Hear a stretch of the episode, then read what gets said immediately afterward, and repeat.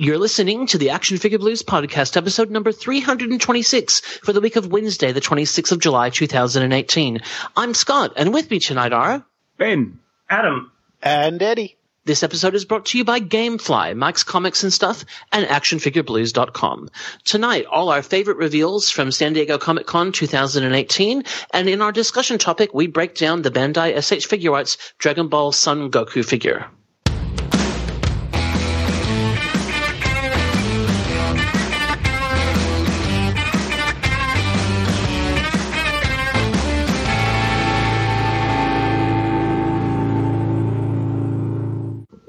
Everyone, but really, I only care about Eddie. Eddie, you're damaged.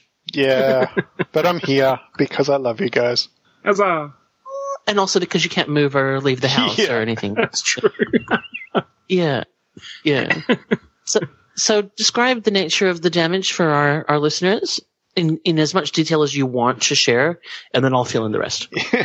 well, I think on the last episode I was on, I mentioned that I was returning to musical theatre uh, for the first time in a while, and how uh, it was interesting getting back into the habit of doing dancing uh, and all that again. And turns out I'm not that skilled at it because I managed to end up off the stage and unfortunately landed in a very awkward position uh, that resulted in me tearing my left calf muscle to shreds.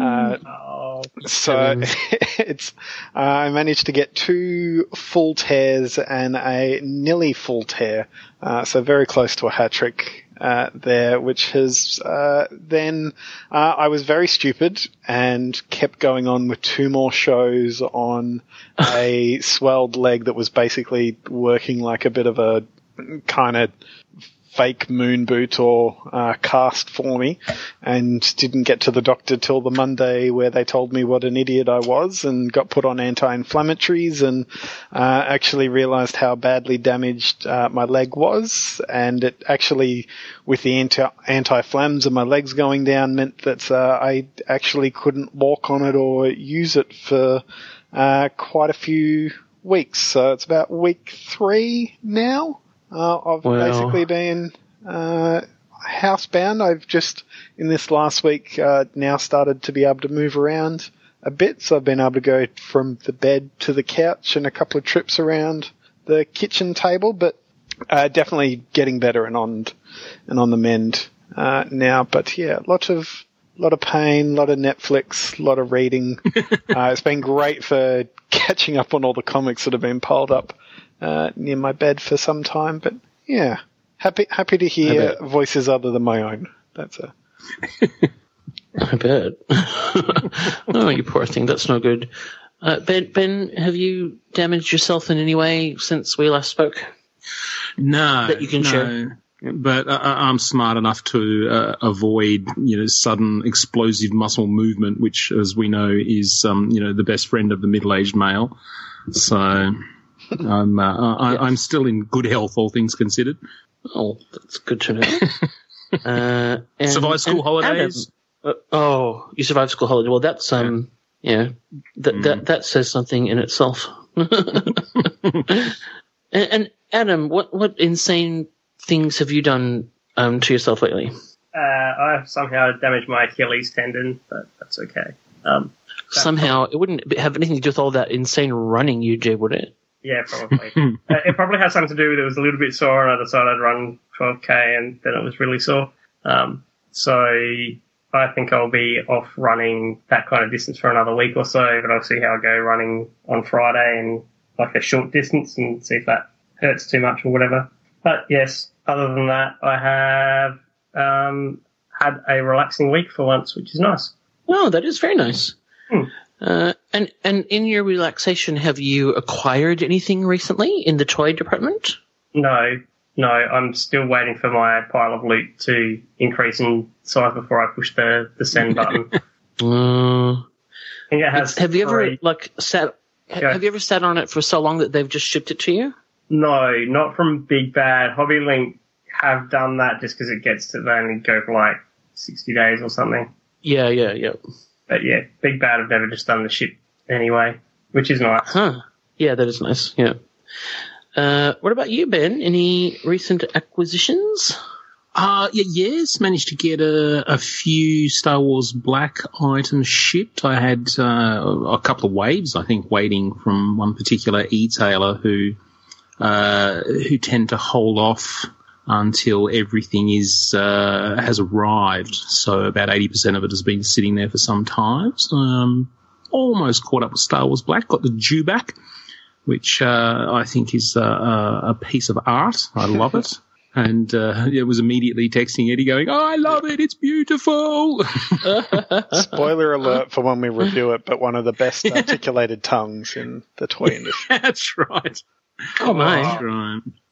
Yes. What, what about Wow. you, Mr. Scotty? Have you acquired an articulated tongue? Uh, I, I don't know. I feel like I was born with an articulated tongue. I didn't have to to buy one. I haven't had it enhanced in any way that I'm, you know, aware aware of. Uh, I have. What have I? I was I was mentioning um, off show that I have been so busy that I have had stuff coming in, but I've not had time to open things. So I've got a little mini, you know, five five minute episode of mini hoarders happening in my um, study. Like I, I couldn't be buried under toys or anything, but I could certainly do like a you know toy angel in them. Um, the but I think probably the most recent thing I've grabbed actually is the Ant Man and Stinger two pack uh, Nice. from Marvel Legends. As I picked over the um, rapidly decaying bones of my local Ah. Toys R Us. Isn't it And- sad? It, it feels like you're fleecing a corpse. It does, but I did it, and I'll I'd do it again. Um, the for for those you know for some nice discounts, but I was like, I feel like I'm apologizing to them. Like, sorry, Yeah. sorry, I feel bad. I'll probably come back. Bye. Do it again. you find the weirdest stuff in the weirdest places too. Like the staff have clearly lost the will to go on, so they just don't give a crap. So they're just Yeah, yeah. mulling around, and there's just shit everywhere in the middle of the aisles. There's just random stuff on shelves, and you you walk along past the stuffed animals, and there's you know a Marvel Legends figure just sticking out. Just bizarre.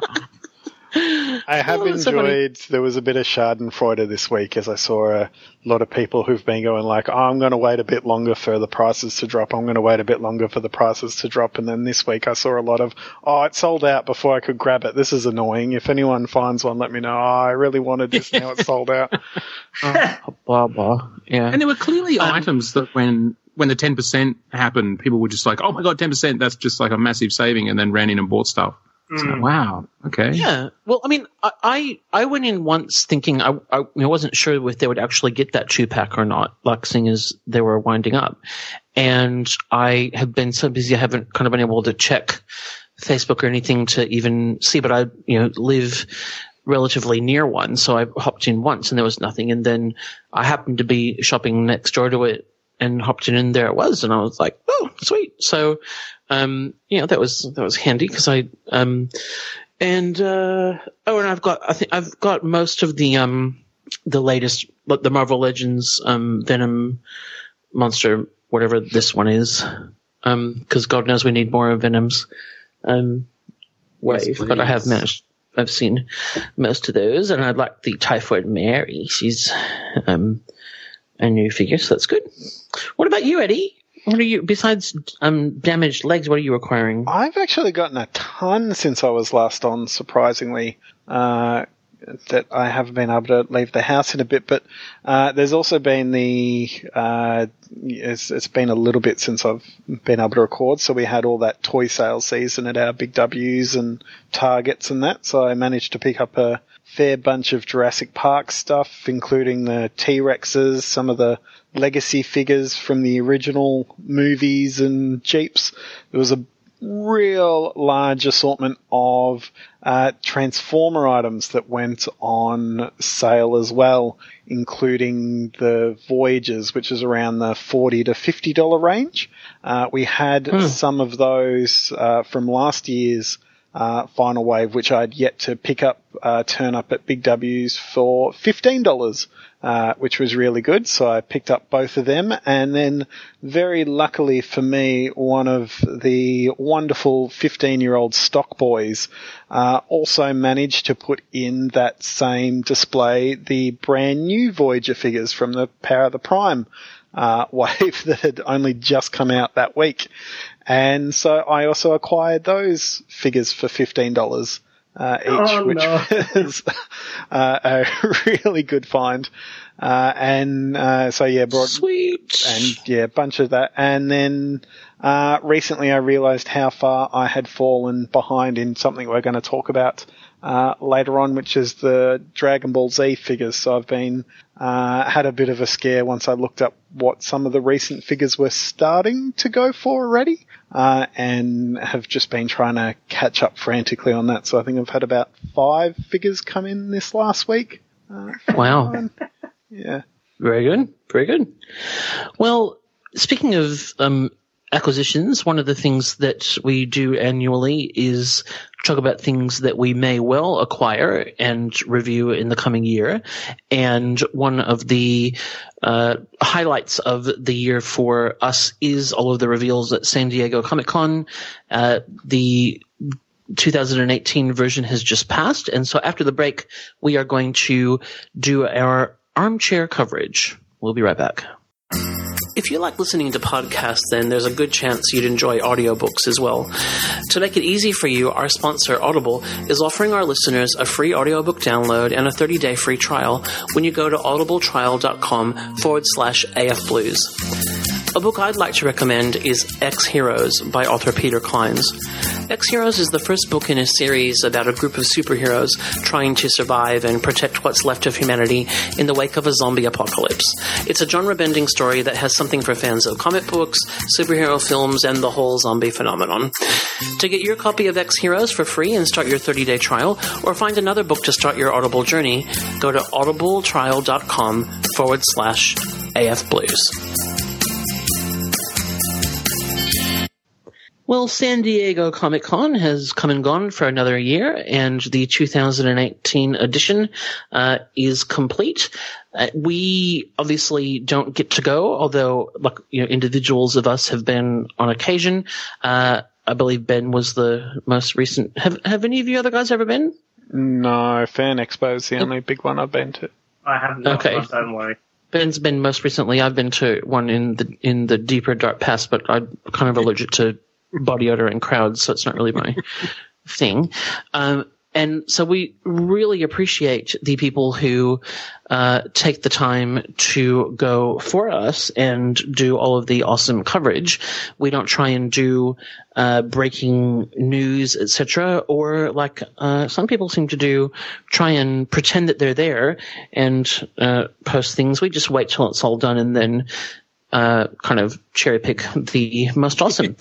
um, so just general impressions, first of all, gentlemen, this year, um, you know, compared to other years, what, what was your kind of sense of the volume and quality of toy news and reveals at this year's San Diego? Beep, beep. I, I yawned. I rolled over. I yawned again. Yeah.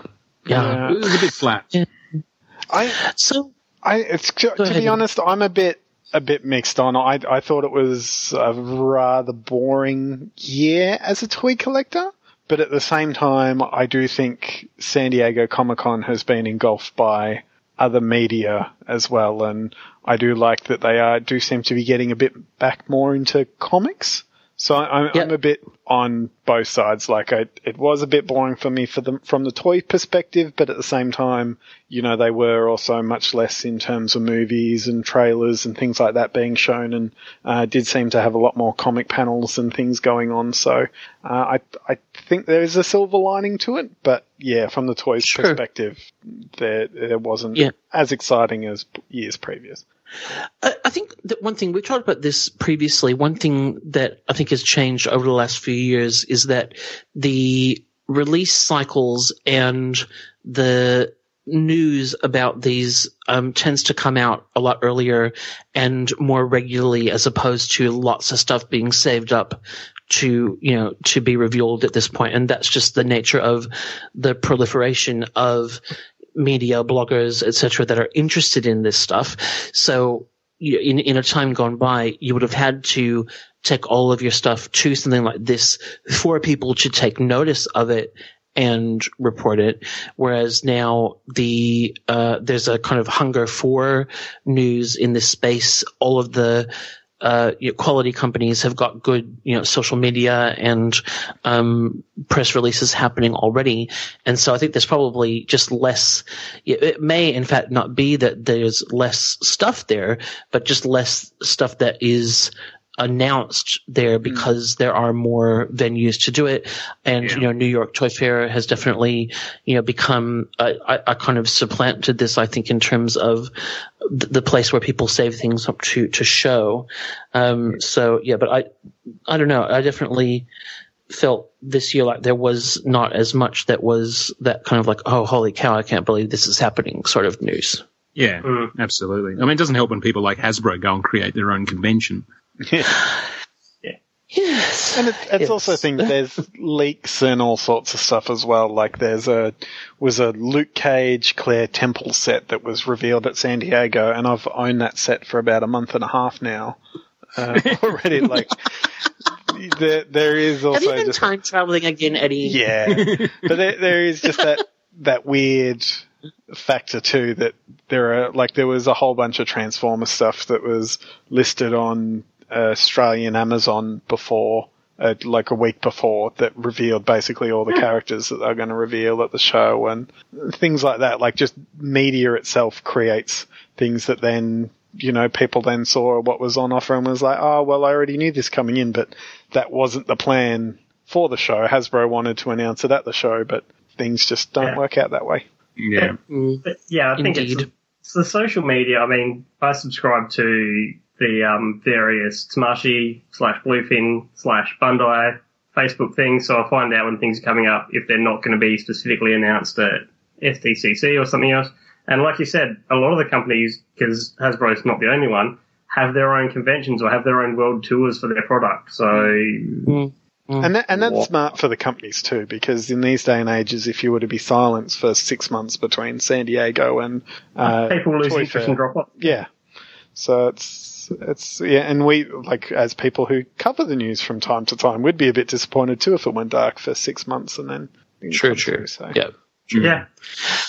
So having said that, it, it's not like there wasn't anything that we saw there that we didn't uh, want to buy, and I we've just rather than trying to go through company by company, uh, because there was a lot of stuff that was shown there that had already been announced. What we've done is we've actually just done um, our top picks list each, and we're just going to talk through those, and then we'll pick up anything you know at the end that uh, maybe we didn't discuss. And I am going to start.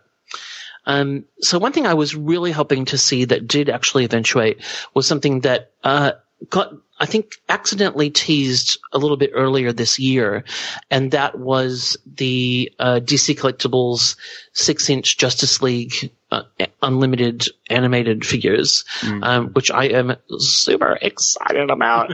um, one of the sculptors earlier this year posted a um, preview of the Martian Manhunter figure on Facebook and then super quickly tr- took it down. And so to the point where I was like, did I hallucinate this? Was yeah, that a custom? Yeah. Um, you know, and I, I remember I've asked people a couple of times, like, did I, uh, you know, was this something that I just dreamed of this? Cause, you know, I've done that before. When I was a kid, I had this really vivid dream that I found an elongated man in Zatanna superpowers figure. And when I, I woke up and it wasn't true, once, and I think I got away with it. Yes. um, so I was really pleased to see these, and right now it is the, you know, original the uh, original lineup um, plus Aquaman, uh, much like the original figures.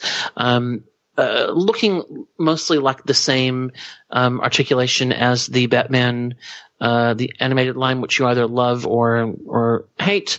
Um, as I've talked about before, when I reviewed the Batman animated stuff, the leg cuts are not pretty, but in terms of supporting those uh, teeny tiny legs with those giant um, torsos, it actually does give them a decent range of articulation, etc. So um, I'm super excited. They're sold. Take my money. And um, if this could get anywhere near the same uh, coverage of characters as the Mattel um, three and three quarter line did, I would be so Now, so so And happy. Question though uh, that might put a bit of a dampener on it um, for No, us not, here. I don't want. I want. La la la la la. Australia. La la la. when I'm sorry that your life is so sad that you have to ruin it for other people. Yeah, Okay. when these guys were announced, there was talk that they were going to be uh, exclusive to purchase through the DC Universe streaming app, uh, which we don't actually get here in Australia. Uh, so What? yeah. Uh, now I could be No. I could be completely wrong on this. This was from um, uh, a, you know sort of a, a secondhand source on the uh, talk of them I saw on a comic book uh, side. But if yeah, if that's the case, it'll be interesting to see if these guys uh, hopefully uh, get offered to countries that don't get that streaming. Uh, app, which I, I would imagine being DC, they can just still run it through DC Direct and uh, through direct markets, which uh, shouldn't interfere with any run. But uh, hopefully, it's not the case. Hmm. Okay, well, fingers crossed, and um, hopefully either uh, will, will yeah. I mean, it'd be. I think ultimately, um, I'd be surprised even if they start off that way if they don't come out in some form because lots of people want these, and um, DC collectibles because I know you're listening. Um, please, please, um, and Eddie, you're you're dead to me now. Um, the uh, Shoot the messenger. That's all I can do, man. That's all I can do. Okay. So I'm just going to pretend I didn't hear that and remain super we'll just excited about sign John up for like five different DC streaming accounts. Yeah, yeah, yeah. oh, well, I'll tell you what. I'll get my dad signed up if I have to. Don't you worry. What's this Teen Titans He's a really- FU Batman thing I'm watching, Scott? So he doesn't really like using his you know credit card on that newfangled internet thing, but I'll help him. Don't you worry. No. um, okay, so in other things that I was excited about, mostly DC related, because that's besides Marvel Legends, DC is my you know collecting jam, and I'm a big Bombshells fan, and I was super excited to see Big Barda coming in Yeah. um, that line.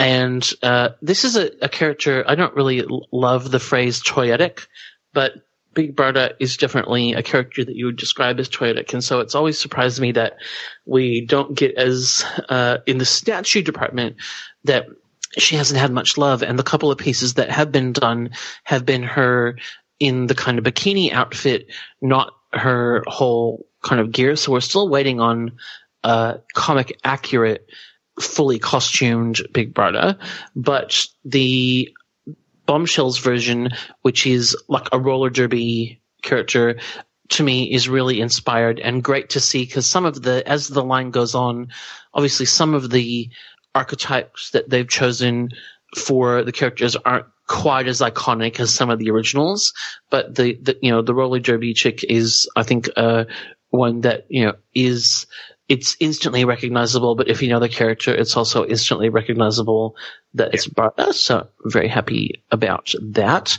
And I, and I thought that the DC collectibles statue offerings were interesting. I couldn't quite get a feel for the scale of a couple of um, the pieces that they announced, but they seem to be in that DC designer uh, scale with a Superman and a Green Lantern that would both be welcome in that line. And I like what they're doing in terms of coming up with some more, some more sort of, uh, generic labels that give like consistent universe buildy sort of stuff there um, with a with a, a flavor but pretty comic accurate which is fun um, so that that was kind of good to see uh, another thing which I, I have talked about a lot which I am really enjoying is the advent of these relatively inexpensive small scale PVC statues.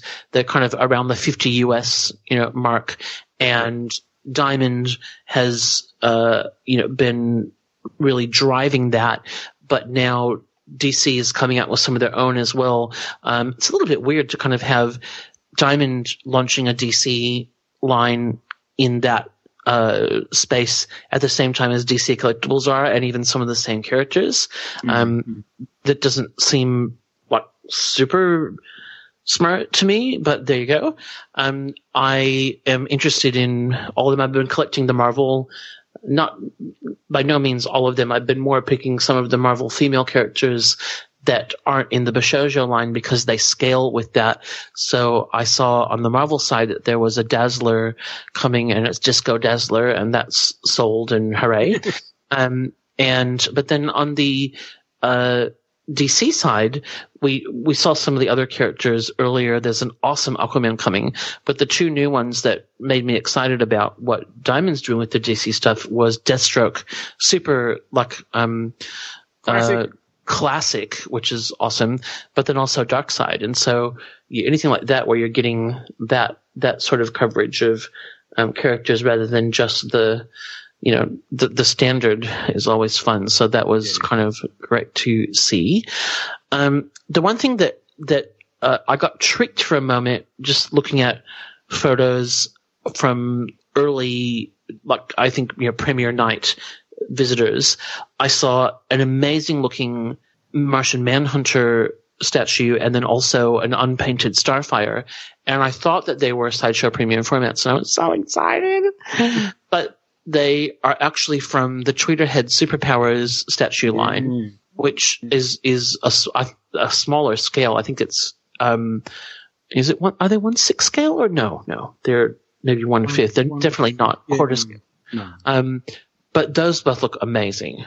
That that um that that and because the Starfire is just a true George Perez Starfire, and I just looked at that and was thought, I don't know if I am gonna. I'm definitely not gonna collect that whole line. I don't need more Superman, Batman, or Wonder Woman statues. Heaven help me.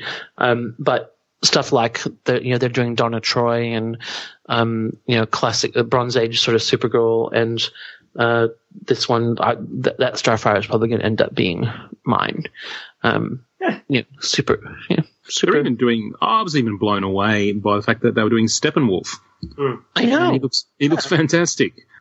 Well, yeah, they, they've said like th- th- they want this to be like a, the the kind of most comprehensive DC statue line ever, and um, it is you know the the stuff's really good looking. I've really been enjoying the Tweeterhead Batman Classic um, line, and so if these are the same scale and quality, um, I am you know really excited about that, and uh, just hoping that well, thankfully Popcultcha here in Australia does stock Tweeterhead because it definitely um, getting that stuff from overseas at the moment is um, pretty much off the cards because of all this importing, you know, bad things happening.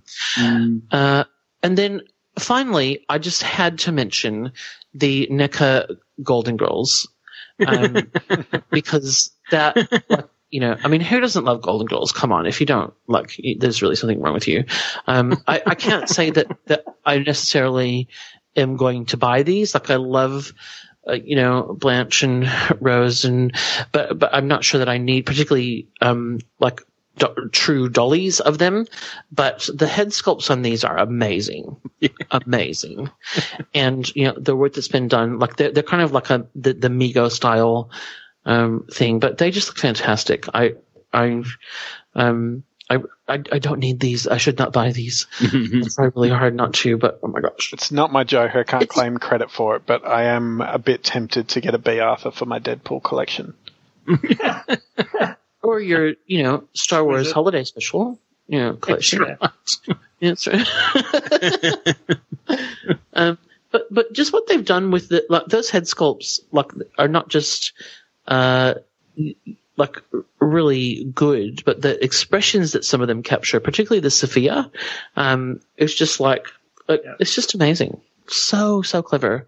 So I, I can't imagine the wrangling that would have had to happen for that to to be done um, Yeah. just from a, a licensing perspective, because I doubt anyone owned the Golden Girls likeness rights. Like, um, Also, just dealing with the estates when they get a notice coming through the door of we want to license Golden Girl action figures. You think they'll be like, oh, it's the kids down the road having a joke. Just That's right.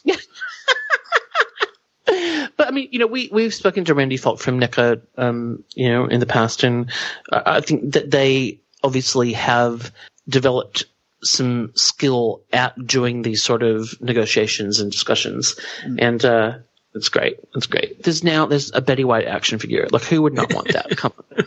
The only criticism I have is that because it's that Mego style, the clothes do make it look like they've travelled down the road and back again. Mm. I need to look at a. I, I need to um, do a little bit of research, but the Blanche to me looks too tall. I'm like, uh, maybe Oh. maybe I'm wrong. Maybe no, my, B, B's, B's. She, she's No, a not big Blanche. barter. no, not Blanche. No, no, Rose. Sorry. No, not Rose. My God, what am I talking about? No, Blanche is Blanche is. I'm not. Uh, you're killing me here. Bea Arthur is Dorothy. Bea Arthur is Dorothy. Yes. Oh yeah, sorry. Yes. I was thinking- But yeah, You say Blanche, so. Blanche, Blanche is Rue McClanahan. Yeah. They, I, I think it's just um, Betty White and uh, Granny from Beverly Hillbillies are just two very small people. I think that's what's Stop going. talking now. Stop. Stop talking. I know her from. I'm not- I will not. I'm not allow you to bring your lack of Golden Girls literacy into this. Goodness me. Watch your head, Granny. Good Okay. grief. 90s comedy Um, gold. Rob Schneider at his Um, best. okay, so on that note, Are we Can't getting wait to Eddie? have- And, does Eddie have to get an Estelle Getty to go with like a Sly Stallone so he can do like a stop on my mum will shoot? Oh, that would be great. that if if they just started like NECA just starts doing the work of Estelle Getty like they're doing the Guillermo del Toro line, that would just be Beverly well, they've Hills. obviously got her like just race. yeah. Oh my gosh! You know, if, if actually, I think it'd be really just funny to do just like kind of, you know, crazy old lady characters. Um, I want Anne Ramsey from Throw Mama from the Train. Yes. Oh, Your friend is dead. A mum from Everybody Loves Raymond. You could just keep George's mother. You could just keep them. Oh my god! Mm. The bird that plays uh, Clint Eastwood's mum in the Any Which Way movies. Ni- Ne- NECA, are you listening? Um, like we'll we'll just even yeah, just send us some free samples and we won't even ask for a commission. Like you know, start it. amazing. Okay, well, while I um, consider my crazy old lady action figure collection, um, Eddie, uh, I'd, I'd like you to go next so that I can heckle you at, with a lack of knowledge of something that you talk about. Okay. Uh, well, my first thing is one that. Ah, you're wrong, dumb. Blah blah. Are we good? Are we good? You gonna make fun of the cripple? Okay. Ah. Okay. I'm gonna play that card while I can. Uh, God, Now, uh, one uh, subject that uh, is often a little bit controversial, but it's still something I like, is the Mattel DC uh, figures, uh, which we got a little bit of reveal, not a huge reveal, and a lot of them were rumored or leaked already. But I am very excited to be getting a Kyle Rayner. A new Lobo, since that other one I wasn't able to get now goes for insane amounts of money but also in the movie uh, world, I actually this is one of the things I messaged Scotty about, and I didn't get a reply, so I'm interested to hear what he has Uh-oh. to say. Uh, but the Aquaman movie costumes are actually pretty close to comic book. Uh, Yeah, wow. stylings for a DC film, so I, I'd be interested to hear what you think of their Ocean Master and uh, Black Manta, and even uh, Momoa wearing the orange shirt now for it, but they, they actually don't look too bad. Plus, I don't know if he's a movie figure or he's a comic based figure, but the builder figure is the Trench from the Geoff Johns uh, great Aquaman run, so I'd be excited to pick that up. And the other thing is that, Scotty, you're finally getting a Katana figure. Uh, Yeah, I mean, to the Aquaman pieces, yeah, they look, they do look really good, and DC Collectibles has got some great Aquaman movie stuff as well. It, you know, Mattel, this whole Mattel thing is just like uh, salt in a wound. You know, it's such a um, after screwing up the end of DC Universe Classics so badly, um, and you know it's not something that I have held that I've held on to because you got to make space somewhere. Um, I'm it it just I kind of look at these and go, yeah, there's a couple there that I think I'd really you know enjoy, um, I, but some of these uh, female figures, like there's a new Black Canary, a new Starfire, and I don't know. To me, they look Yeah, not, not amazing. yeah. not This is me. I, I feel like for me, the the distance between DC Collectibles and Mattel's DC offerings is just getting further and further. I um, I, I sometimes actually have to stop and go. So, have they actually released any figures that I was going to add to my DCUC collection? Like, did they? Is the Ray out yet, or is that like coming up sometime? Oh, I don't know. I'll look it up when I you know remember. Um, and I found that since they've taken that multiverse approach where there's a, a complete mix, and, and we, we know Marvel Legends are doing the same thing, um, my enthusiasm has just completely waned. So I, you know, I cherry pick at the best of times and I, I don't even have like a source uh, of where to get them. I occasionally get on eBay and have a bit of a look around. And so, yeah, I saw Mammoth and I thought, wow, yeah, Mammoth looks great. Uh, oh, he's going to be, he's going to be a yeah. CNC. Uh, he'll be the collect and, and connect, and there'll be six figures that make up that wave, five of which I don't want because they're tied into TV shows that I enjoy but have no interest in buying figures, or they'll be based on characters who uh, are from you know DC New or the New Fifty Two or, or some modern costume. It's like, well, you know, I don't really need that particular version of Robin because I already have one that I like. So it's actually hard to get excited about that stuff. And and I think I, only just recently picked up um, King Shark, the the CNC, and that's because I picked him up loose uh, off eBay because I wasn't interested in a single figure in the wave. When you see things like Mammoth, that says to me like somebody is putting a little bit of thought and Yeah. you know effort into this, and um, obviously they're getting some sales because they're keeping going, but it, it is it is around uh, um, it, it it is that uh, you know kind of weird. Just kind of space where it's like I, I don't understand. I, I just can't care about these anymore. Um, like the, I love Katana, and that's something. If I get a chance, I would definitely pick up that figure because I really love that character. I love Black Canary, but I don't know that figure to me looks like Yeah, awkward. garbage. It's like, ugh. Well, see, I don't mind So, this Black sorry.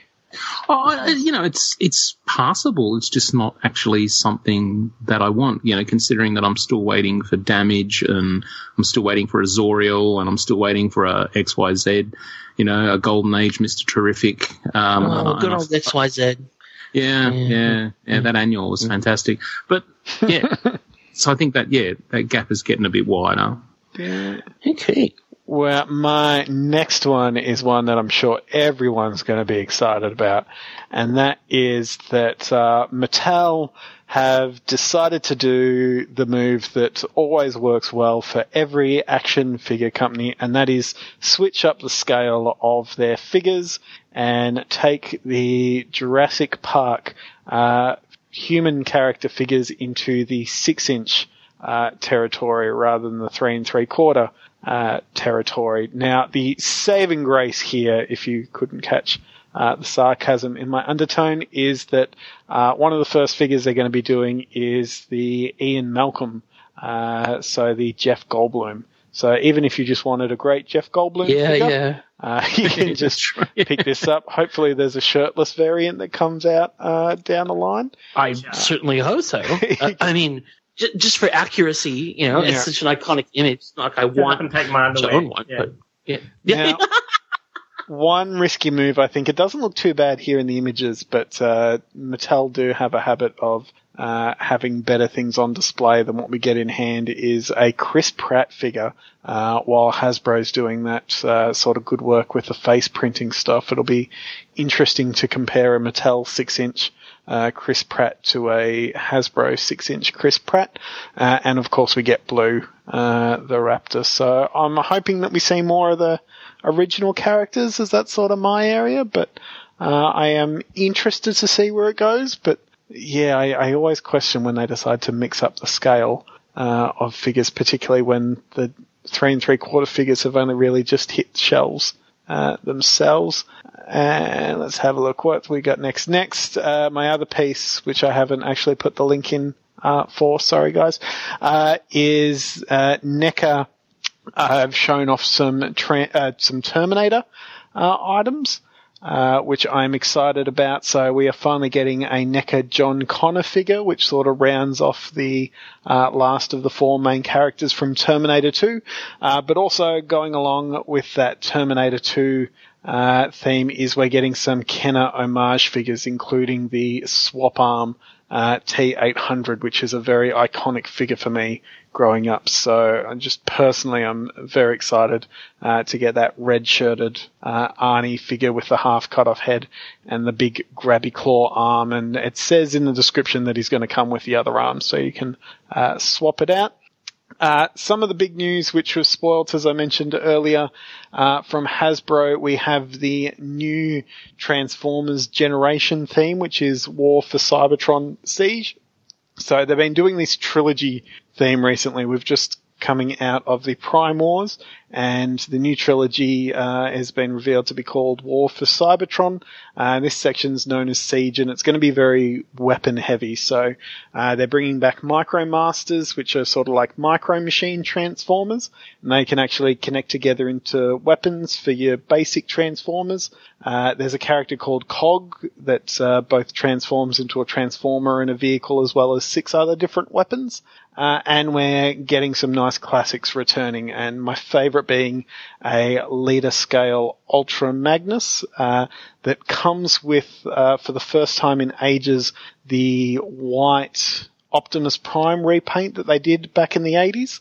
Uh, and so he connects into his armor piece to become the sort of Ultra Magnus design that most people know from the 86 movie, but having that white smaller robot transformer, uh, Minimus Ambus, that you can then combine up into the inside of him is uh, very exciting. There's been a lot of third parties of that, but I can't really, I think, yeah, I can't really remember the last time Hasbro did one that uh, have those two actually combine uh, between each other. So I am definitely excited to see where that line goes. And my last pick that I just had to add in uh, because it was my favorite uh, piece of San Diego. And while Marvel Legends was a bit on the yawn side for me overall, uh, the Marvel Legends Hercules figure.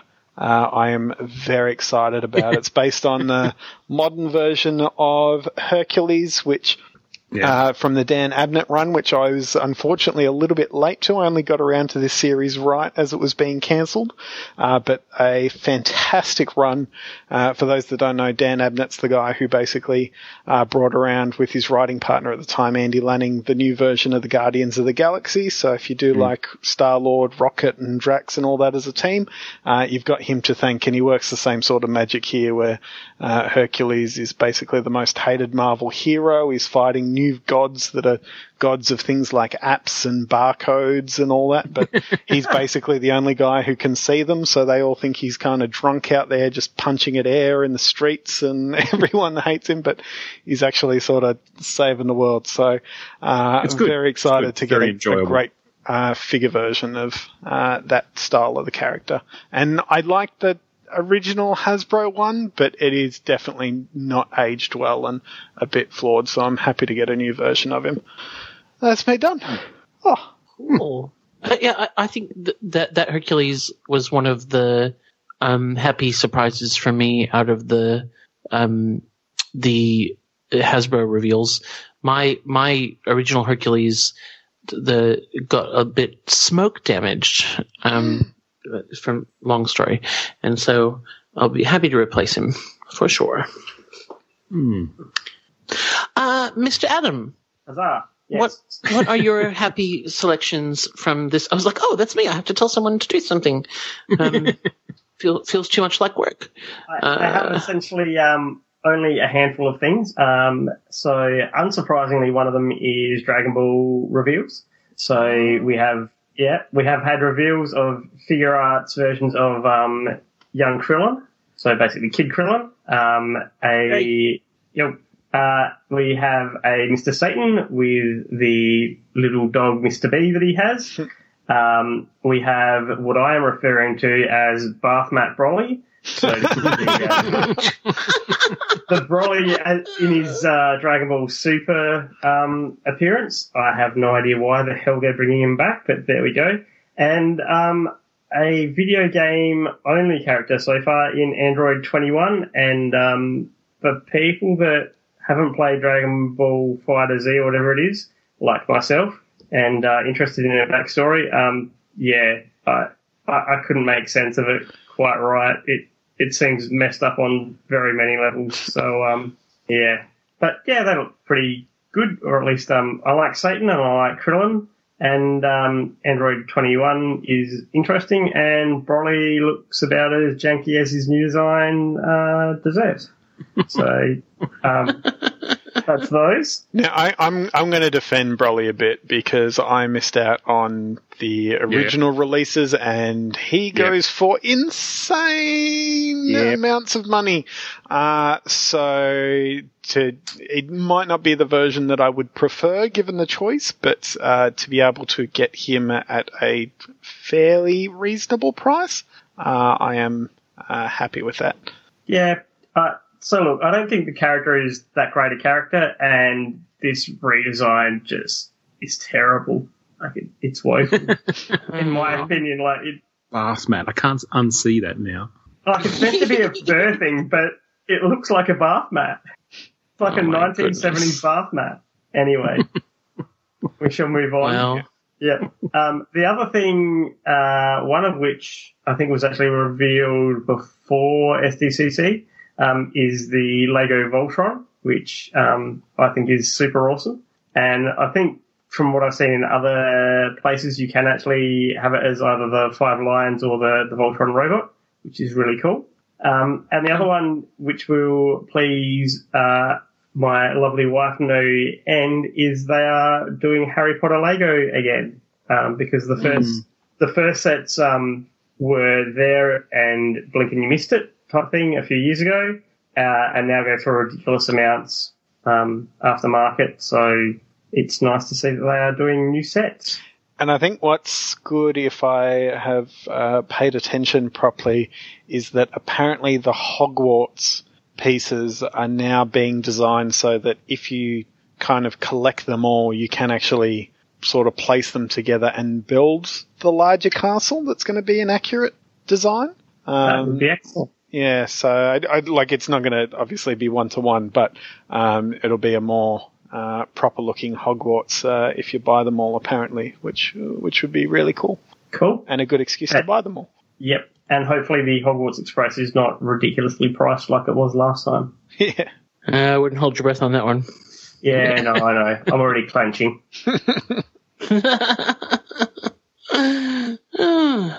well, Ben.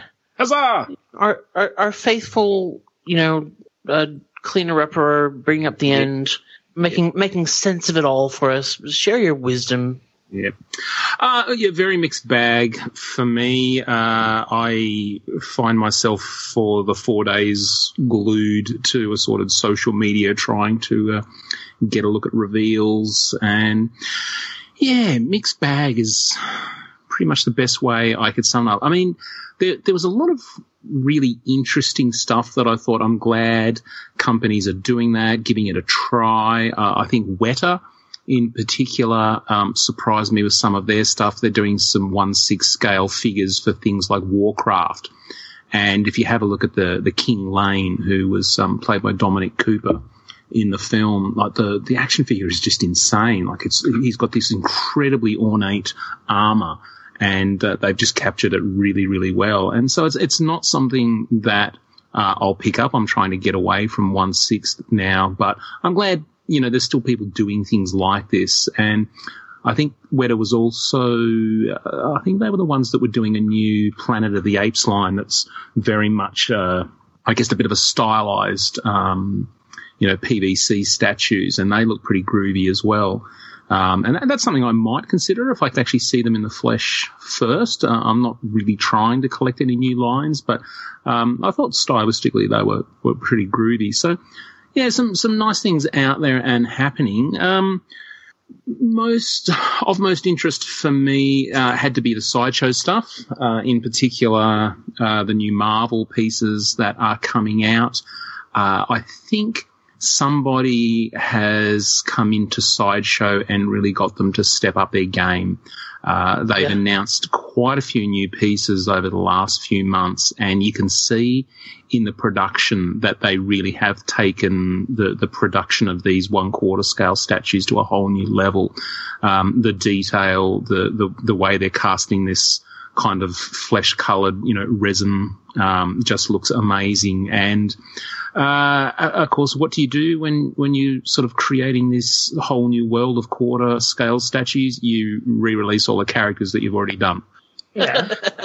so, uh, you know, I've got to admit that actually peeves me to no end. Um, you know, I've I've got most of the quarter scale pieces that I want that have already been released, and you know, when I look at my X Men collection, and you know, I'm, I'm really quite pleased that I, I have all of the X Men pieces that Sideshow have done. Uh, and then you find out, okay, they're starting off with another Wolverine. And it's like, okay, I remember, you know, Scotty and I had a chat to Randy Bowen, and Randy said, look, you've always got to do the Wolverines because they sell, and you know that puts money in the bank. So you know, I, I gave them a free pass on that one, and then they announced, uh, you know, the new Psylocke, the new Emma Frost, the new Rogue, and I just thought, gosh, really, guys, you've done all of these characters before, you know, yet we still don't have an Iceman, we still don't have a Beast, we still don't have an Angel, we still don't have a Nightcrawler. Um, there's a whole bunch of villains that you, you could do, you know, like Mister Sinister. Um, and, and so, yeah, it sticks in my craw a, a little bit. And then I'm going to completely become two faced and say that I got really excited when they announced the new Rogue Maquette, um, which just looks uh, astonishingly good. The uh, the art direction for this piece is amazing. A lot of people were discussing how did they actually get away with doing that because she's only suspended by one arm and the rest of her is actually in the air, as it were. Uh, and uh, well, I don't think anybody has quite worked out what a maquette is. Um, you know, maquettes traditionally are, are, are, bigger, but this time, you know, it is quarter scale. Um, so the only thing we can kind of put it down to is maquette means that it's a lot more complicated in terms of actually, you know, the design and the, the execution. So, yep, I'm I'm pretty keen on Rogue. Um, the one thing I have noticed about the new sideshow pieces, there's been a lot of discussions about the portraits. Uh, and, and I think they're really trying to do something different. I, I think you know, in the past, a lot of the faces have that generic look, and it's really the the hair that kind of defines the character. And so I think they're trying to bring a, a unique sculpt to you know each of these pieces. And so people were criticizing Emma's portrait and Rogue's portrait, saying and and etc. And I'm only going to buy this if there's a second portrait because you know that one's ugly. Um, so yeah, yeah, Rogue was a, a, big win for me. There's a, a couple of others I'm interested in, like uh, X23. Um, I've been reading uh, the comic, and, and, the characters really grown on me. So yeah, I'm interested to to see how those go. I, am terrified uh, about the prices.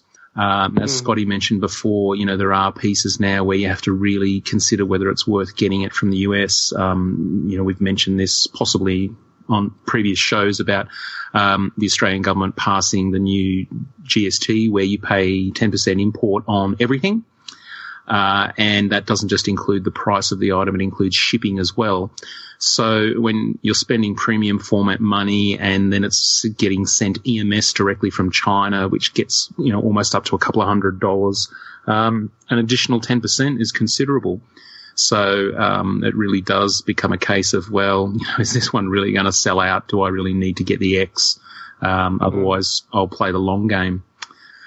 Um, so I thought that was pretty exciting. Um, next up for me, I, I, haven't actually gotten too much into the whole Mezco 112. Um, there's there's not a lot of characters that I'm busting to get. I'm actually probably more interested in getting characters that haven't been made in Marvel Legends. So I don't feel this need to replace every one of my Marvel Legends with a, a, a 112 collective figure just because.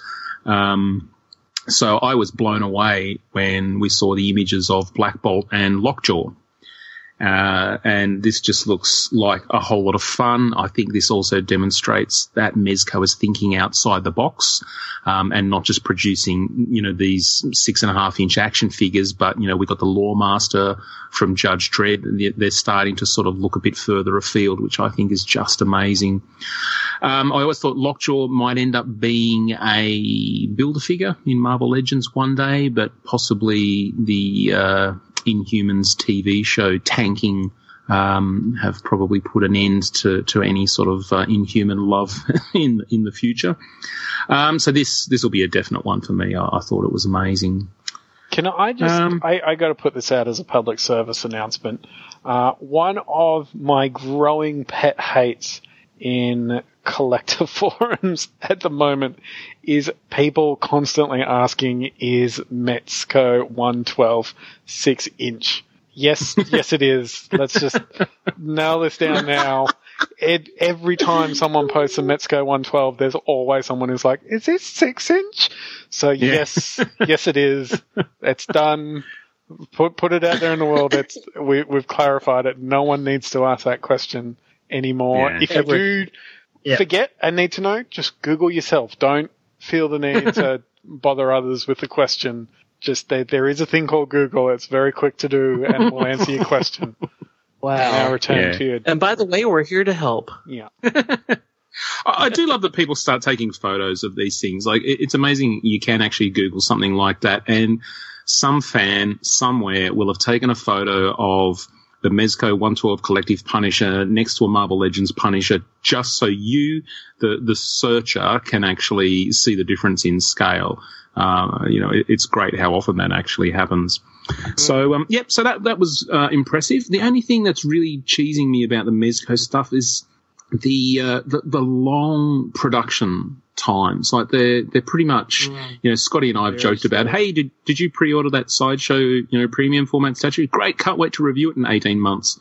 Um, and. Mezco's the same. They they have these horrendously long. Um, you know, production times and, and, you know, every now and then I, I go and check the, the dates and I go, have they adjusted that date? I'm sure they've changed that date. I'm sure it was, you know, meant to be three months ago. So, yeah, yeah, a bit bit annoying. I mean, I'm sure we were we were talking about Popeye this time 12 months ago. Um, uh, yeah. So you, where is he? yeah, well, that's right. So, um, moving on to obviously uh, a biggie for uh, most of us on the podcast, and that is, of course, Hasbro's Marvel Legends. Um, yeah, yeah, wow. Um, this year, I think more than ever, I've really sort of had that wake up to Marvel Legends. You know, Scotty has commented in the past about, you know, there's, there's nothing wrong with them re-releasing Toy Biz characters for a number of reasons. One, the Toy Biz character was probably crap. Uh, and two, you know, there are people that genuinely missed out on those figures back in the day. Uh, and, and I think, yeah, I'm just more aware of that than ever because. Who are you and what have you done with Ben? I, I, know, it's bizarre.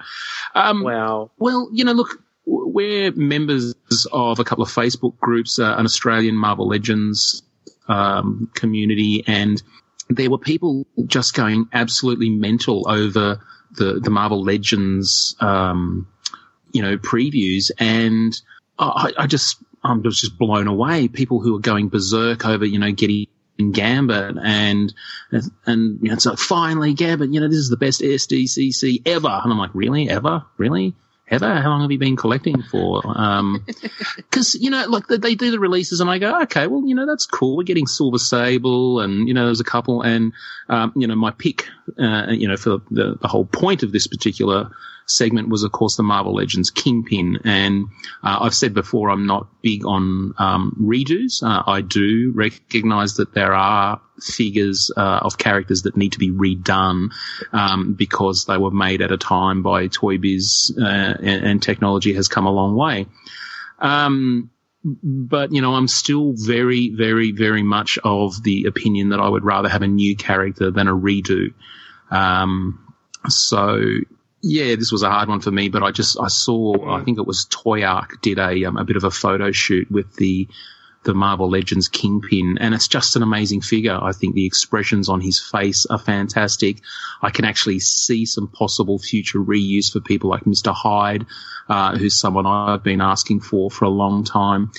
Um, but you know, overall, you know, it was still disappointing for me. I, I know people are just berserk because they're getting Gambit. People are berserk because they're getting Professor X, and, and these are all characters that I've had for a long time. And so, yeah, I think I'll be I'll be cherry picking. And I I, mm. I did hmm. laugh. Um, Eddie and I were actually watching the the Hasbro panel live and it was hilarious when they did the um, the preview of the the first figure, and it was uh, it was a Spider-Man figure in his um, black costume, the symbiote costume from a very, very recent uh, storyline in Amazing Spider-Man, mm. where really the only thing that is different is the shape of his mask. And uh, when they showed it, there was like two guys in the crowd that went "woo," and everyone else was just, was just silent.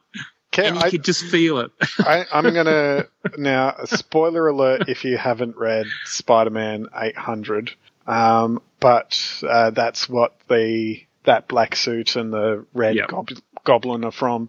The moment people are like, oh, that was such a great story. That was such a great story. The great part of the story is after wearing those stupid costumes for three issues, they finally take them off and fight as Spider-Man and uh, yeah. proper Green Goblin with some wonderful uh, Stuart Immonen art. So the greatest thing about those costumes that people reference is when they take them off. it's a great moment. So it, that's like I'm not normally the negative guy, but seeing both of those, I was just like, really? Like out of everything, it's it's these dumb costumes. It's but. Yeah. Uh, there's always that. Like the the other one that sort of surprised me, even because we talk about like at least with classic style Gambit that came out in 2003, so that's been 15 years, yep. but people were going nuts for ones like Black Cat, which, you know, that was yeah. still in yeah. the new version of the packaging, uh, that's only just recently, uh, come out. But there's people even that sort of couple of years that are like, oh, I wasn't collecting when that original one came out, so I'm happy to get this. So it is interesting. There's now people who've only been collecting in the new Hasbro era, era that are now starting to go like, oh, I've got that one. And then people coming behind them that are like, oh, I'm excited to get this. I missed the, original and just realizing how ancient we are. Well, we are, and I mean, for people like me, it's not just the fact that I've been collecting Marvel Legends since they first came out, but I've been reading comics for over 30 years. And so when I see someone who is incredibly excited about the reveals at SDCC and they say, oh, you know, I've only been collecting for a couple of years and so I don't own Gambit and I don't own a Professor X and I don't own a such and such and that's really exciting. And I sort of think, wow, you know, it's, I'm starting to realize that there's this massive, massive generation gap now between collectors. Before it used to just be people who collected Marvel Legends and people who didn't. And now you're actually seeing there's people who collect Marvel Legends from three or four different phases. Um, you know, it's people who've been collecting for quite some time, but they're entirely driven by, uh, you know, they're in their late 20s or, or, something and they're driven by the X Men cartoon from the 90s. um, yeah. And, you know, they've, they've yeah. barely, and, and they've barely read an issue in their life. The, yeah. The, yeah. Oh, look, you know, James on the, uh, on the, yeah. Facebook page. Um, you know, I, I give him grief all the time, yeah. but you know, well, he, he um, loves that know, I point out that, guy. Yeah, he he loves every time that I point out that Jim Lee only did 24 issues of X Men. that's right. Yes, that's that's exactly right. Um, but you know, it's it is starting to get frustrating for me that. Uh, in particular, you know, there are waves of figures. I think it is the uh, the Cull Obsidian. Sorry, I'm just going to say Black Dwarf. The Black Dwarf wave with Cull Obsidian as the, the, I think I'm getting one figure from that wave, and it's Black Knight, um, and that's it. Yeah. Uh, and the only reason yeah. I want that Black Knight figure is because I want the Garrett head, so I can actually have the villainous Black Knight in my um, my villains display. Mm. Um, so you know, I'm I'm completely uninterested in uh, the Marvel Cinematic Universe. Um, it's just not something I care for. Uh, and then you, you've got the same thing with the multiverse, you know, issues that I mentioned before, where you're getting a lot of figures who are repeats uh, in a different costume, like Black Cat. Um, you know, I never need another Black Cat figure ever because I picked up the one from, you know, um, from the, the Spidey series a couple of years ago. So for me, as that veteran collector, waiting for you know, I, I keep saying that I want people like Jack of Hearts and Shang Chi and, and people like that, but I, I, don't think it's really yeah T Ray. that's right. Um, but I, I don't think it's unreasonable to ask for someone like the Swordsman. Um, you know, I think he's someone that um, would would be a good fit in a future wave, but yeah, so, so no, no, I'm in, in, in two minds there, but I think the Kingpin is a, a really, really nice figure.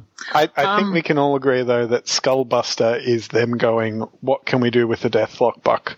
yeah, and, and I'm yeah. fine with that because you know the the Outback series um, for me that that particular storyline which ran for a few years you know gave us Jim Lee and whatnot uh, and Marc Silvestri um, is, one I'm I'm quite fond of. Um, I thought the Reavers were quite good, but um, yeah, Skullbuster is great because he's a universe builder for me. I, I read that storyline. I remember when Donald Pierce took over um, the Reavers, You know, I'd, I'd love to see some of the other Reavers. I don't know how they'd um, they'd pull off a, a, couple of them, but um, it, it's nice that there's still someone at Hasbro that that can kind of push for these characters. You know, it's like Skullbuster didn't appear in the cartoon and he hasn't been seen for a while in the comics, mm. but somehow, somewhere, sitting around a table in an office, he managed to get that one, you know, over the line, which I think, you know, is is fantastic. So Yeah um, yeah, yeah, that's that's just. I think that's just the future now. I'll I'll just be cherry picking, and uh, yeah, I think uh, I'll give credit to to Hasbro around things like the AIM two pack, which obviously is a follow up to the Hydra two pack that was quite successful. Uh, unfortunately, you know, not readily available here in Australia, but um, you know, someone at Hasbro is pointing out to the powers that be, uh, and they say, "Hey, you know, we've got this guy called Multiple Man, and you can have many of them. So you're going to have guys not just buying one, but if we have three heads, they're going to be buying three of these figures. Uh, so, you know, I, I, hope that that two pack is something that continues and, you know, we see, yeah. uh, obviously the hand ninjas, um, you know, Hellfire Club goons and, and that sort of stuff. But anyway, um, look, uh, yeah, digressing there. I think last one for me was probably the Marvel Select Rogue. Um, and it actually, when everyone was really excited about that, it suddenly occurred to me that no, Rogue hasn't been done in the Marvel Select oh. line. Isn't that really weird? And I went, yay, yeah. it's Rogue. I have to get it. So, and of course, it had to be the uh, lead. Mm. Of course, yeah. That X Men um, Danger Room series has been going for a very long time. In fact, yeah. we reviewed the Colossus on the very first episode of the show, if I do recall. Yes, that's right. Um, so it's uh, um, great to see that they've continued to, you know, kind of pump those out. Like obviously they're not rushing, but um, you know, and that that that's a would be a really nice, tidy. If you wanted to just collect a line of X Men action figures and be able to uh, not blow your budget all at once. yeah, yeah. Oh, the other thing I wanted to mention, which I thought was just fantastic, is whoever is behind the art direction of the new DST um, Marvel statues, the Diamond Select. Uh, you know, not something that, that I'll be collecting, you know, because they're on a smaller scale um, side of things. But some of them just have these amazing poses that I thought were so much fun. Uh, characters like Gwenpool and um, Squirrel Girl um, really just look a, a, lot of fun. It's not just that sort of standard museum pose. They, they really have come up with some really clever ideas, and I, I had a lot of fun mm. just looking through them. It's cool. Very cool. Okay, anything, uh, anybody noticed that we didn't talk about that you think is worth a mention before we wrap this up? One thing I forgot to mention because technically it wasn't a San Diego Comic Con reveal, but it kind of was too because they revealed it the day before and had it on display at San Diego um, when it opened, which is that Dark Horse are getting into 112 figures and are doing, I think it's with mm. Thousand First Company, a new Hellboy six inch figure that's going to be like yes, the Mezco 112s. Uh, so it looks really good, and I am definitely interested uh, to see where it goes. I'm still very happy with the Mezco uh, ones, but I am a, a huge Hellboy fan, so happy to uh, check out a new figure, but also if it does well, potentially seeing uh, other figures from the BPRD universe in that six inch scale. Mm. Yep. Cool. Well, thank you, gentlemen. As always, it's great to look back on uh, we'll actually probably look ahead to things that we're likely to be reviewing in the next couple of years. And I, I'm sure that you had your own favorites as well. And if you want to share any of those, you can uh, let us know, and we'll let you know how to let us know at the end of the show. But before that rhymed, I didn't mean to, but it did. the, but before we break into poetry, we will just take a break and come back and then we will break down something, but not really don't cry. Damn it. Never heard that joke before. That's great. If you like listening to podcasts, there's a good chance that you'd enjoy audiobooks as well. To make it easy for you, our sponsor Audible is offering our listeners a free audiobook download and a 30-day free trial when you go to audibletrial.com forward slash afblues. A book I'd like to recommend is Wool by author Hugh Howey. It's the first book in a trilogy which unfolds the mysterious story of the Silo, a subterranean city extending 144 stories beneath the surface. It's a captivating book that I had to listen to almost in one sitting because I couldn't turn it off. To get your copy of Wool for free and start your 30 day free trial, or find another book to start your Audible journey, just go to audibletrial.com forward slash afblues. Well, now it's time for our discussion topic of the week. And for this episode, we are actually doing a breakdown of the Bandai SH Figure Arts Kid Goku figure or Son Goku figure. And uh, yeah, if you've been listening to the show for any length of time, you will have heard Adam wax lyrical about the figure arts line of Dragon Ball Z figures. Um, I can remember way back just listening. Um, yeah, and, and just feeling like uh, I was missing out on something, and then I actually started watching Dragon Ball because of Adam's reviews, and uh, yep, uh, not surprisingly, uh, I love it, and then started collecting the figures. Um, but this figure has uh, something a little bit special happening, and it is the first of the Bandai SH Figure Arts line that takes a step back to Dragon Ball, not Dragon Ball Z, and uh, this is of course Goku when he is a wee lad. Uh, and I was very excited when I, I first saw this figure because uh, I recently have been watching Dragon Ball right from the very beginning um, with my tadpoles. So we all sort of uh, pile onto the couch and uh, watch a couple of episodes at a time until it got really, really violent, and then I had to sort of get them distracted with something else. But I'm digressing. Um, but anyway, uh, yeah, guys, your your initial thoughts when this figure was announced? Excitement? Yeah, I was fairly excited. it was um, it was interesting to see them go back that far, um, considering at the time it was a lot of Dragon Ball Super stuff. So it was nice to see that they weren't just going to go, ah, it's Dragon Ball Super from here on out. Thanks a lot, champ. now, I'd, I'd be before we get into the figure, I'd actually be interested to hear Adam. What what was your sort of background with Dragon Ball as a franchise?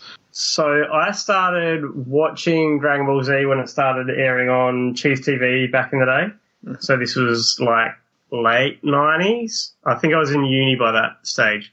Um, and then shortly after that, or after watching a bit, I went down to ye old comic shop, and um, they shortly after that had been on. So I think it was maybe six months after it was on. Um, Viz had started releasing the um, collected versions of Dragon Ball and Dragon Ball Z at the same time. So um, I had the pleasure of reading Dragon Ball Z as well as Dragon Ball at the same time, um, like from the start of each of those points in the story. Uh, so it wasn't like I was just reading, okay, Dragon Ball from the start through Z all the way to the end, or just reading all of Z and then coming back for Dragon Ball. It was reading both at the same time. Mm. Mm. Because I found I was similar to you. I started watching Dragon Ball Z when it uh, premiered here in Australia on Cheez TV. Uh, I was about 13 at the time and I got at the newsagents. It was sort of a big uh, Dragon Ball Z magazine book that would be comparative to a who's who of um, DC or a Marvel handbook type one that had all these different characters, and I spoilt myself on a bunch of different storylines that were still uh, coming up in Dragon Ball Z, uh, but also started to learn about Dragon Ball itself and the way it talked about it. It was very uh, uh, almost academic and like, okay, and this character will go here and does this type of thing.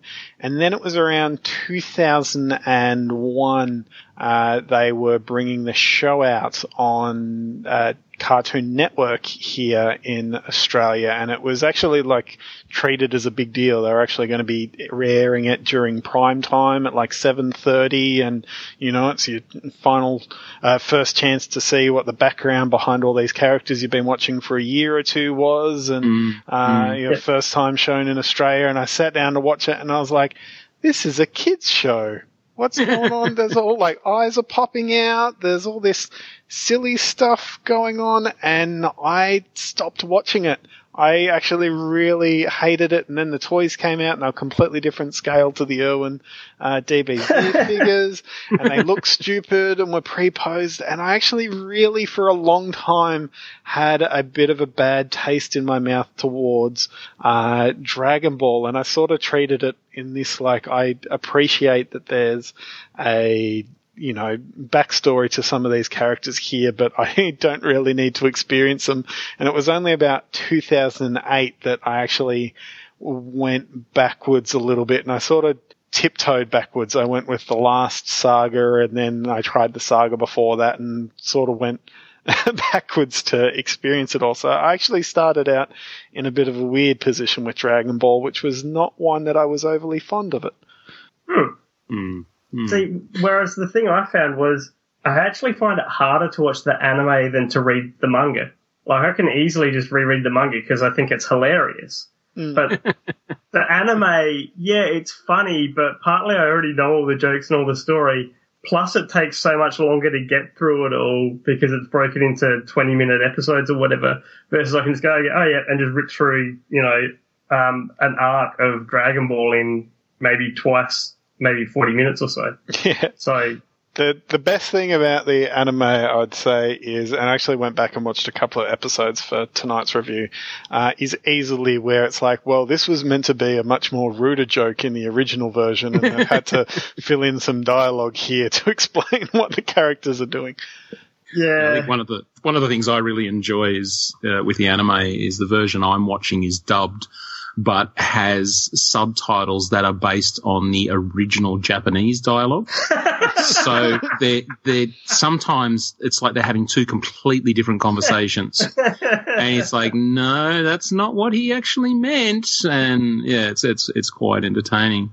But you know, talking about this figure, I, I, do believe this was first shown quite some time ago, wasn't it, Adam? And it sort of disappeared for a while shown a while ago. I think the first time they showed it may have been like SDCC or something last year or the year before. And we got to see just an ass shot of this figure. So it was it's literally not... Goku's bum and tail. Yeah, I'm sure they when they finally showed this figure, um, we we sort of sat around waiting for it, and there was no. I think much like um, Shenlong, there was it was shown, but then there was no indication it was ever going into production. So well, we yeah, sure. I think I think that yeah. was actually a slightly different figure to the. Was that the Blue Gi shot, like a child Goku and Blue Gi no, around the I time thought... of the Super Saiyan Four reveal, and there was like another, or uh, no, it could be there was another Goku in the mm. end of the Buu saga Blue Gi. I could be confusing it with. There may have been that. I'm just going to go and do a check. So you can continue talking, and I will catch you Because that that is a bit of a problem with figure arts is that they can reveal a lot at shows, but what actually goes into production, uh, it can often be slightly different, and you may end up getting the character, but it might actually be a completely different figure from what was shown uh, yeah. to begin yeah. with. So Definitely. Because I, I remember, I think that one was actually a bit smaller than this one because it is uh, worth noting that this guy isn't really in scale with the other Figuarts uh, Dragon Ball items. Yeah, he, he's definitely little, and uh, you know, I think um, in the, the very earliest episodes of Dragon Ball, he's about ten around 10 years old. And uh, He's a yeah. bit older than that because he gets his age wrong. Remember? Well, I remember when he he actually, I think it's a couple of seasons later, and he's actually talking about he's now 13. And um, I think it's Bulma who sort of freaks out because she thought he was about sort of, you know, he was older than that. But yeah, he is, um, he's quite tiny, and you have to sort of think, you know, did they um, I guess scale this figure up ever so slightly to you know try and accommodate for some some tiny parts. But um, look, you know this is a, a typical um, SH Figuarts figure in terms of the packaging. There's uh, nothing really new happening here. If you've seen one, you've seen them all, which I think is great because you know look um, you do have that sort of familiarity and you can walk into a shop and uh, they they certainly stand out immediately, which is great. Um, but I mean I think you know, I'm, I, I, just, I do love the original Dragon Ball with, with Goku and, you know, the, the spirit of the character. So seeing that image on the front of the box where he's got, you know, the big smile happening, um, and they've, they've sort of captured that immediately, um, you know, certainly fills my heart with joy. Um, but, uh, you know, th- despite being a little figure, it's, it's still a pretty decent sized box. Hmm. It is. And yet they, they- they fill it out a bit. Some of the pack-ins are taking up all of the space. Um, But there's an awful side- lot of them. yes, um, and Goku's ginormous melon takes up a fair bit of space as well. It does. All right. Well, look. Um, you know, uh, when we get the uh, the figure open, one of the things you notice straight away is that Goku takes up about a third of the packaging, and the rest is uh, is extras. And I honestly can't think of a figure in this kind of scale that comes with as many bits um, as this one does. So um, the first thing you notice is that he comes with his trusty Nimbus, um, aka his his sort of flying cloud. Uh, for those people that don't know, Dragon Ball was loosely based on Journey to the East, or as some savages know it as um, Monkey. Um, so he has his cloud that he rides around on, um, and they have actually included that, which is kind of cool, given that you get so many extras anyway. I don't know whether that was them feeling guilty because he's such a small figure that they they needed to sort of you know include some other stuff, but boy, you really do get some extras. So, all right, guys, where do you want to start? Do you want to talk about the figure and then go into the accessories? Yeah, Sure. All right. Well, uh, Adam, you, you probably have a better understanding in terms of the terminology for um, some of these um, some of these joints in terms of the articulation. Do you, do you want to just give us a, a, a brief rundown? Yeah, no worries. Um, so I'll start at the top um, with the head. So I think it was the Yamcha figure um, was the last one that I previewed that had removable faces, etc. Um, so and I said they'd changed the way the ball joint works in the head, and this looks to be the same setup. So if I just um, finish taking his head apart there, so it's the usual remove face, uh, remove bangs, remove face plate, get it um, head type setup, and they have got this weird block thing that slots into the head. I am not going to rem- attempt to remove that, given my my um, well-known credentials as a toy wrecker. Um, following that, there's a bit of a ball joint that pokes into this block, which is cool. But then instead of it just being um, essentially a ball joint at that, sorry, a, a rounded ball joint that pokes into that, and then uh, the the actual socket joint, and then another peg with a rounded um, plug at the bottom that goes into the neck to give you that double articulation off the head. Um, it has that that going into the base of the head. It then comes out in this weird thing that looks like a pair of testicles. Um, that then has a post coming off of that, which um, you put into the into the neck. Um, so that's interesting. The neck, where it's normally double jointed, it has some give in it, but I don't think it's meant to be articulated. I'm not going to bugger around with that too much because I think it'll break it. Um, so that's different from normal for a start. Um, as we move down, I don't think this, ha- oh, no, does have, ah, that's very interesting. So at the shoulder where it's normally, um, the butterfly joint, but the, um, sleeve is separately articulated on top of the shoulder. This time the sleeve is the joint, uh, the butterfly joint into the chest, and then the shoulder is separately articulated as a, a ball setup um, into that. It's then uh, a fairly standard swivel joint at the top of the bicep. Um, it's a full ball joint, which is, or is it? Yes, it is. It's a full ball joint um, socket set um, at the elbow, which is not what we normally get. We normally just get a straight um, double jointed hinge at the elbows on uh, Dragon Ball figure arts. It does mean that there's not any um, authentic elbow looking parts um, at the the elbow, obviously, um, which is a little bit, you know, lackluster in terms of detail, but it's a fairly small arm, so I wouldn't be too upset about that. And they Um, did kind of have sausage arms in the art design. Yeah. in the little Yeah, back at that stage, correct. Um, and it's also, you know, I actually kind of would rather have a ball jointy type setup and get that extra range of motion anyway most of the time. Um, and then it's just the standard ball jointed wrist um, with swap out hand. There's a it's really only oh it's a double segment segment torso, so there's a bit of a an, a mid cut rotation twist thing there. Um, there is a waist joint. The legs are very interesting at the hips. Um, so if you read the instructions, it actually says, "Oh, look, if the this part comes off of the leg, don't worry about it. Just take the leg off and put it back on." So what's actually happening from looking at it is the leg is the old style leg before they had the, the T-jointed crotch piece thing, the new articulated crotch. Um, so it's just a straight ball joint type thing into the top of the leg.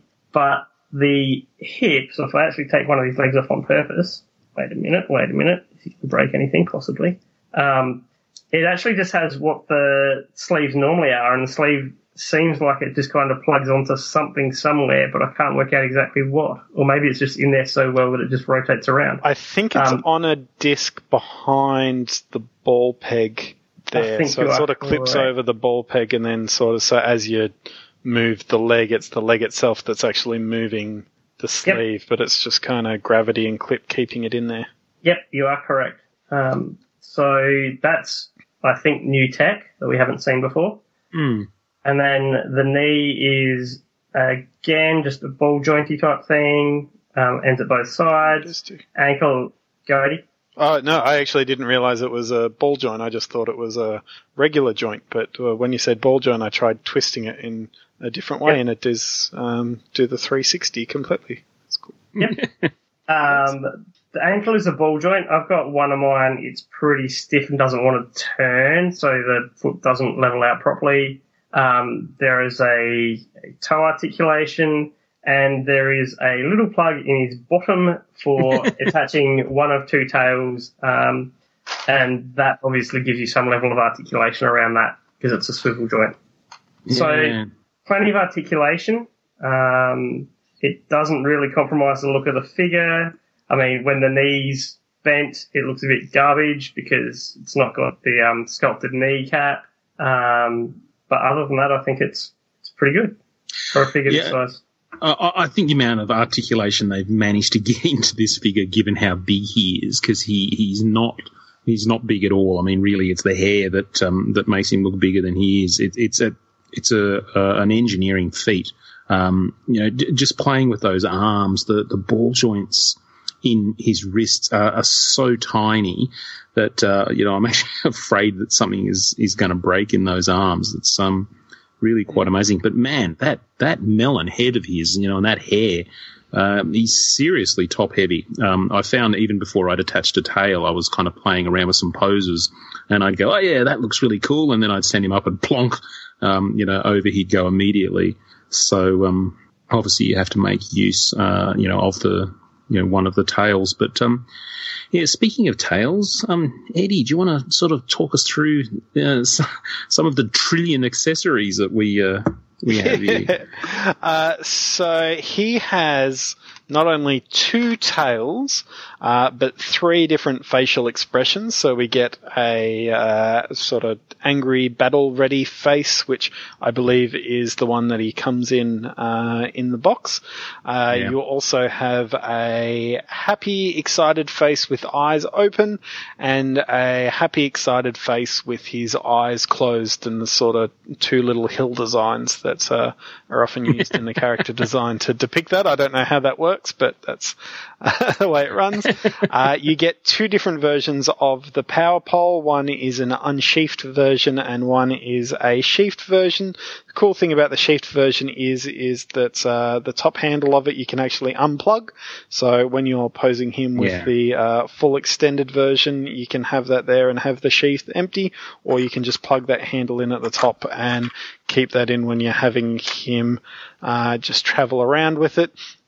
You get uh, 14 different pairs of hands. 14! So 14! there's- Is, this a, is this a record? This is a record, isn't it?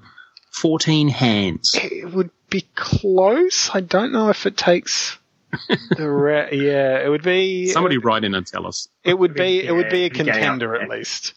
Um, uh, chances are there's one that has like the similar, and then they'll have like one that has like some special one-off special hand if it is uh, that beats it. But probably the coolest accessory, and it's the first time uh, we've really got it. There's been some faux ones before, like with Shenron, uh, but we've got a Dragon Ball. Uh, for once Yay. with one of these figure arts, and of course, being uh, Kid Goku, it's the four star Dragon Ball, which is very important in the story. It is his grand, his, and the Nimbus granddad's Cloud that we mentioned.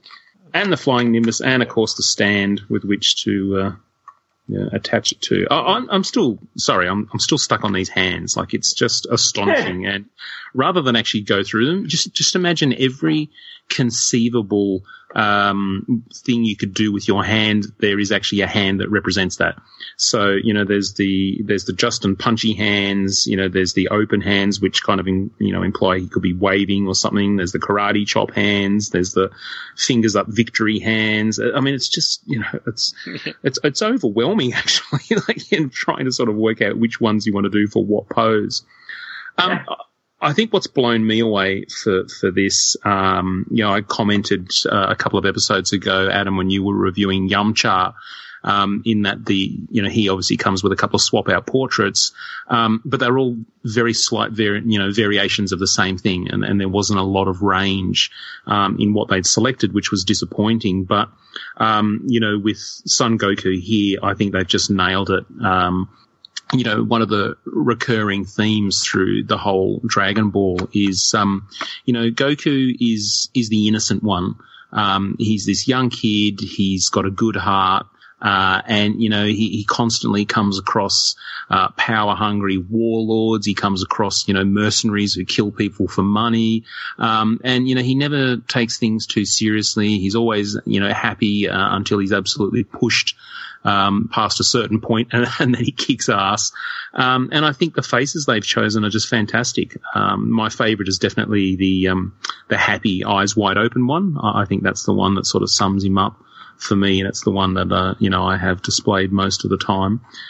But um, just the, the sheer number of accessories, it's just mind-boggling in terms. You know, I think you could sort of come in every day and um, switch things out and move him around, and you'd never run out of options. Yeah. Um, the things that, I, that I'm looking at this, and I admittedly only opened it up tonight, um, with the accessories, I found it astounding that the amount of um, stand support that goes into the Kinto-un, so the flying Nimbus, um, I was looking at it, and I was just, before reading any of the instructions, was like, that, why are there so many plugs in this thing? Um, so there's a plug for having a figure stand that supports Goku standing on top of it, and there's another plug. There's two plugs for underneath it, so you can have it um, flying. I thought that was impressive. Um, and then looking at the the two tails, it's interesting that we got two tails instead of just one, which I think is the most we've ever had before for um, the Vegetas. Um, and I'm just trying to work out. I think the long straight tail is whether or not it's actually strong enough to hold Goku's weight, because I think that's what it is. It's a tail set up for Ah. holding things, because otherwise that just looks dumb, right? Well, I think also I've found that tail works well for when you're doing sitting poses of him on the Nimbus uh, there too.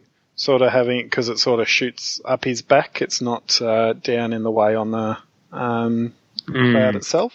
Um, but I wouldn't be surprised if it does also. It does seem to hold his weight a bit in terms of upside down, hanging like a possum. Um, Yeah, but- which he did used to do a bit of. Yeah. So Mm, that's mm. kind of cool. Um, It- I also love that the the um, Turtle Dojo um, sigil on his gi is actually done with a yellow background instead of a white background. Because in the the, the Dragon Ball timeline of the anime, they didn't use white; they used this off yellow color, which um, it's really nice to see them capture that and not just go, ah, yeah, it's white. No, it's not. It's off yellow. Yeah. And I, I love having that um, uh, Kami uh, symbol design uh, back because there has been some Figuarts where they sort of didn't put that on Goku's gi, uh, but it's very Yeah. iconic to this part. Like you, you couldn't have this this character without that design. Yeah. I mean, to be fair, the the ones that they knocked it off are basically for later in the series when he does stop using it. So.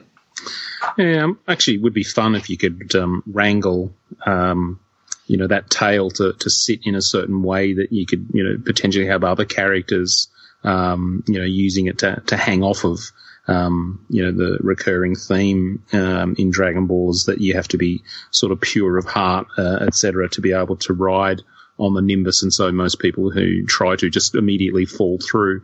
Um, and you know, it's Goku's innocence that allows him to, to cruise around on it, etc. So, but speaking of which, now do I did I imagine it, or did they show us a Chi Chi a while back? I don't think I've seen a Chi Chi. Um, we've got Bulma coming. Yeah, okay, maybe I. hmm, maybe I'm just hopeful. So that means what? Kr- Krillin is the second in. Uh, the- Roshi. Roshi. Yep. oh, of course, yes. yes, yes, Roshi, yes. then Bulma, then Krillin. From memory. Cool. And I think each are coming with a Dragon Ball. I would expect so because the instructions also show that you can fit, they fit in that um, slot at the base of the Shenron figure. Hmm. So that would imply that we're going to get seven total. Or we're going to have figures with multiple Dragon Balls. Yeah. Look, um, you know, I think we've been pretty um, glowing, uh, you know, of this figure, and I, I'm genuinely struggling to um, to, to fault it. I, I I love the character. I, I But, do um, have one, which is to jump back to your facial expression uh, comments. Uh, the one area that I'm disappointed in, and this is a real nitpick because, as we mentioned, everything about it has been really great, but um, and it is a little bit greedy to ask, but I do kind of wish we had a more neutral face uh, for Goku, or maybe even just that more sort of blank, puzzled face that he would often have when Bulma would uh, um, be explaining something to him, or that. Like all of these ones are mouth open uh, expressions. It would be one to have uh, a mouth closed expression uh, would be great, but that's, as I mentioned, a real small nitpick. But uh, one thing that I didn't get to mention with the face swapping either that I actually really like though is I actually reckon this is the best Figuarts I've seen where his bangs blend into the rest of the head sculpt really well Yes. that you pull out. Um, it, it's Yes. almost almost seamless. Like from a distance, you really can't notice it at all. And, and even though there is that really fine seam, you know, you'd almost be prepared to um, give them that as part of the manufacturing process. Like they just had to do Yeah. that to, Hmm. you know, to do it. It's just a natural seam on the, the body. But to see that that's actually where, you know, his hair does actually separate so that you can change the portrait.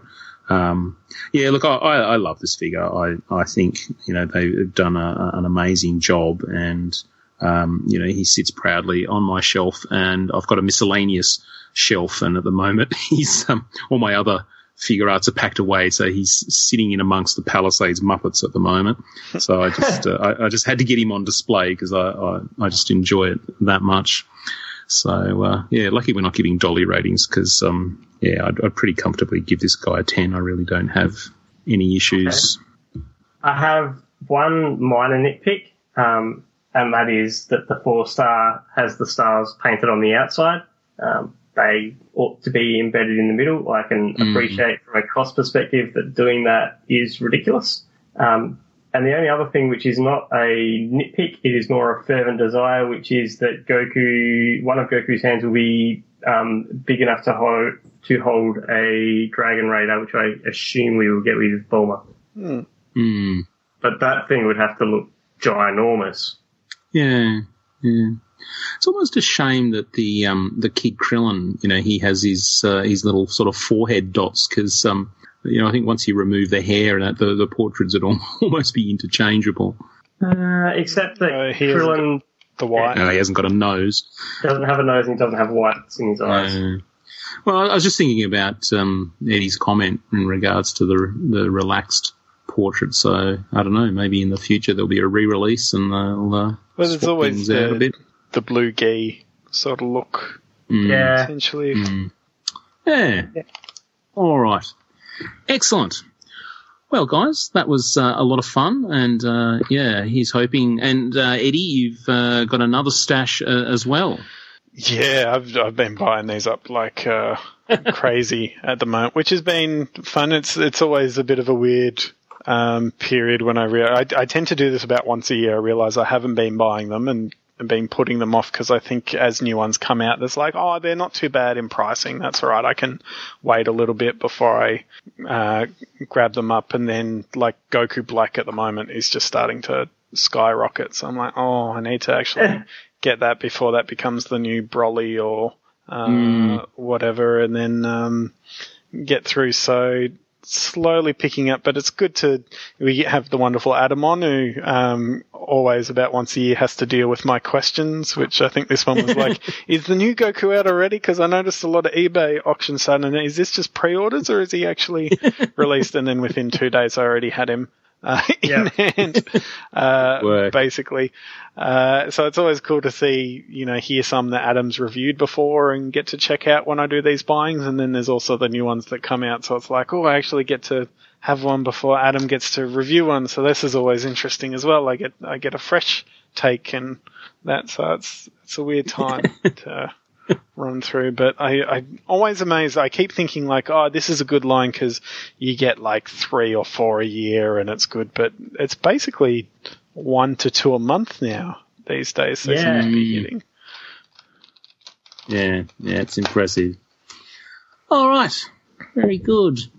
Well, that's it for this show. We are going to finish off now, but if you have some feedback from, oh, sorry, we don't have any feedback, but if you'd like to hear your questions, comments, or suggestions on future episodes, feel free to email us at podcast at actionfigureblues.com and you may just hear it read out. Well, guys, that's it for another year. When do we, uh oh. For San Adam? Diego, not, No. not us for a year. Yeah, yeah, yeah, Okay. yeah. Sorry, I, didn't, I was about to say when when's the next big sort of toy show, but uh, yeah, I didn't mean to stress anyone. New Sorry. York yes. Comic Con, I think. Yeah, and usually- November. Yeah. Mm. Uh, we'll just have to get through our pile of loot between now and then. Yep. Very good. All right. Thanks for listening, and we will catch you next time. Bye. Good journey. Bye bye. The Action Figure Blues podcast can be found on iTunes and Stitcher Radio and can be downloaded direct from actionfigureblues.com. Wherever you listen, please take a moment to leave a positive rating and review to help others find our show. Our theme music is by Robert Crandall. Our ad music is by Scott Holmes. The AFB logo is created by Nath Stones. We also have an active fan forum at afbforum.com where you can join with all the hosts of the podcast and many other collectors to discuss news, reviews, old lines, and trade and sell in a safe community. Please join us there. While you're at actionfigureblues.com, please check out our sponsors like Mark's Comics and Stuff, Loot Crate, Audible, and Gamefly. You can find us on Twitter at AFBlues, on Instagram at ActionFigureBlues, and on Facebook at facebook.com forward slash ActionFigureBlues. Thanks for listening.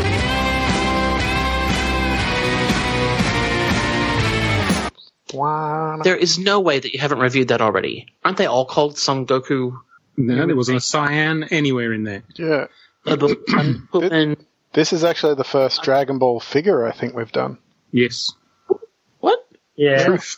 That's the truth. Well, Will be in Dragon Ball Z. Technically, that's Okay. still Dragon Ball, but you know. okay. don't, don't don't tell them, but they all look the same to me. Okay. Okay. Here we go. You're not working for Disney Ian- anytime soon.